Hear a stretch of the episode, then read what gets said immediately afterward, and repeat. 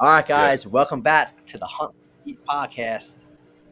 Talking turkey tips today on Tips Tuesday Tips. I'm here with uh, Carter McKenzie and Chadwick Strickland. What's up, boys? What's happening? Hey, what's up, guys? How y'all doing today? What's up, man? Not a bad intro. Want me to do it again? No, it's fantastic. All right. 10 out of 10. I'm leaving it in. All right, leave it in. I get tired of hearing my own voice, man. I was going to say, I'm your host today. I kick card to the curb. That's what Do I was going to say. say whatever you want when you're the host, man. There's no rules. Hey, you just put me right up on the spot. I, I wasn't even running. That's fine. All right, turkey tips, boys. I forget. Was it you, Frank, or you, Chad, who brought it up? But best piece of gear that you carry around when you're when you're hunting that you take with you. Um, you know, as you said your season opens up tomorrow, Frank, and Georgia, we still have some time, some precious time left that I need to capitalize on. Um, turkey seasons are still open across the country, so let's talk. Your favorite piece of gear that you get to carry with you? You got Chad. Uh, so mine's not what I take with me in my bag actually, but uh, it's a little piece of technology that I throw on top of my shotgun. So uh, a red dot is the way to go. Um, so this year when I set up my gun for turkey hunting, I went with the bottomland camo wrap. It works really well, and then I went with the um, Longbeard choke that goes with the Winchester Longbeard rounds because it's easy. I'm just getting into it. I'm real new, so I figured a plug and play kind of setup would be good. But I had to go with the red dot.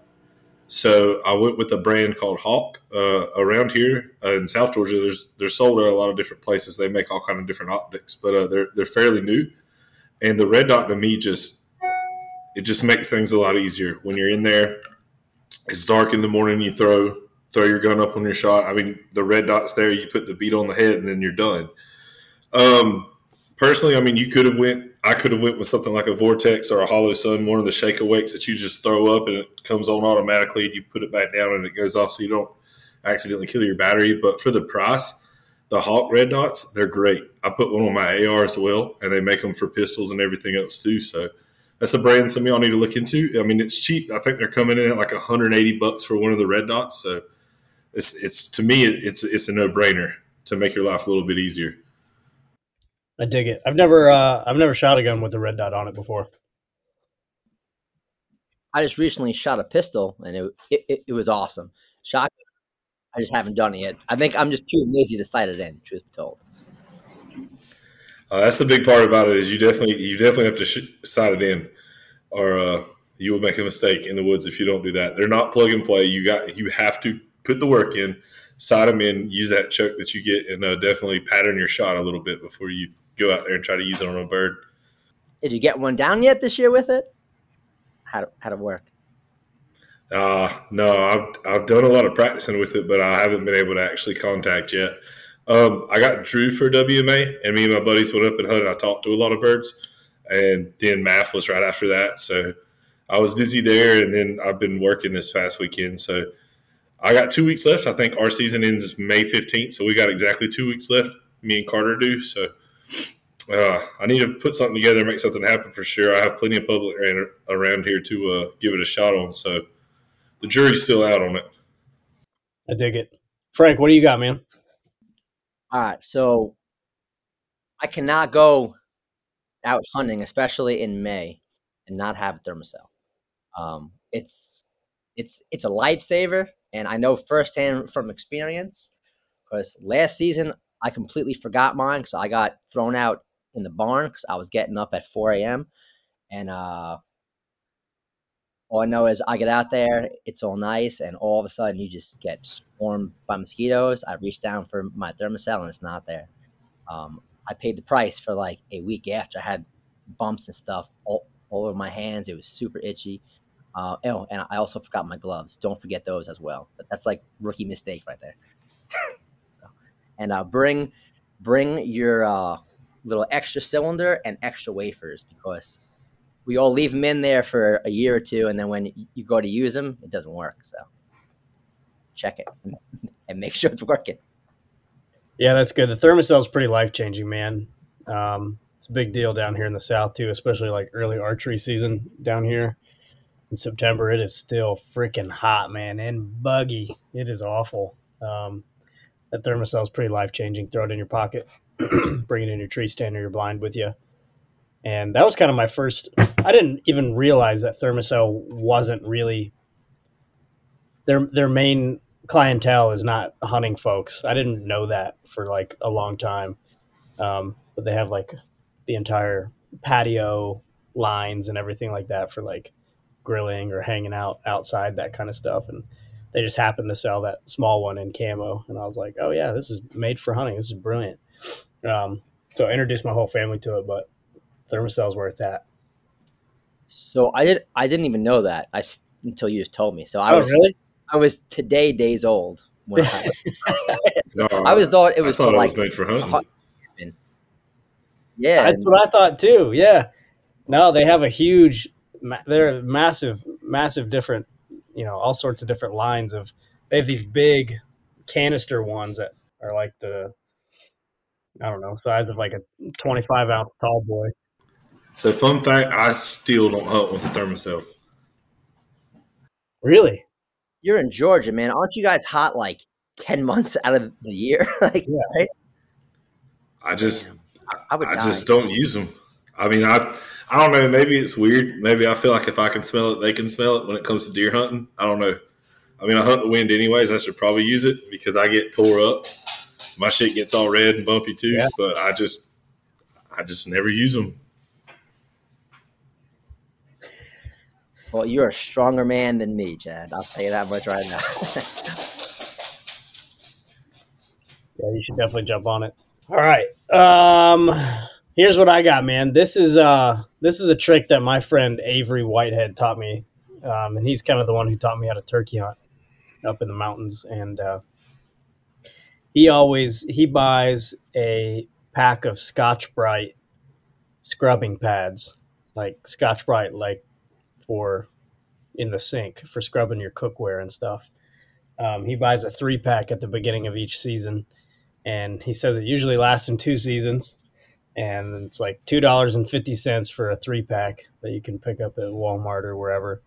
And then he cuts those Scotch Brites, each each individual one into three pieces, and uh, carries them in his vest. And that's what he uses. And now that's what I use. Um, it's the perfect coarseness, uh, whatever that material is on the on the Scotch Brite. It's a perfect coarseness to add a little texture back to your pot call um, whenever you're trying to strike up a bird. Um, if you've worn it out um, and need to add a little texture so you can get a little better bite on that striker, Scotch Brite it up, baby, and then uh, you're, you're back in business and you're sounding like the real deal. So um, that's- kind of one thing that I, I carry in my pack that a lot of folks don't, but I think a lot of people could get some benefit out of that, especially with how inexpensive it is, um, and definitely not definitely not made for a hunting application. well, shout out to your buddy Avery because that's pretty genius. I'm always scrounging around trying to find that little piece of uh, you know Brillo pad. That it comes with. That's crazy, man. I'm like dumping out packs trying to find it. Like, oh man, this sucks. I can't, I can't bring out my, my slate call. But now I'm gonna go to the store tomorrow and buy three of them and just chop them up. So thank Yeah, you. you Yeah, just cut them with scissors and then put them in your pack. You know, strips, and then they're not so small that they get lost and you can't find them. You know, if you got a pack or, you know how shit always ends up in the bottom of your vest or whatever, in the floorboards of your truck. Um, big enough so you can hold on to them and get your use out of them, and then when it's not giving you the coarseness, you, you ditch it, and then you're out thirty cents or whatever, and you're you're back in business. So that's my tip this week. So Carter, uh, you also said that, that that's something that you keep in your vest. So Frank's like me; I don't hunt with a vest. I don't either. Can you kind of unfold that real quick and kind of give us some benefits of people that do hunt with vest? I know you got your nice ass pad. I guarantee you, hanging off the back of it. I uh I actually didn't for years, actually until I hunted with Luke, and then he made fun of me for how I hunted turkeys.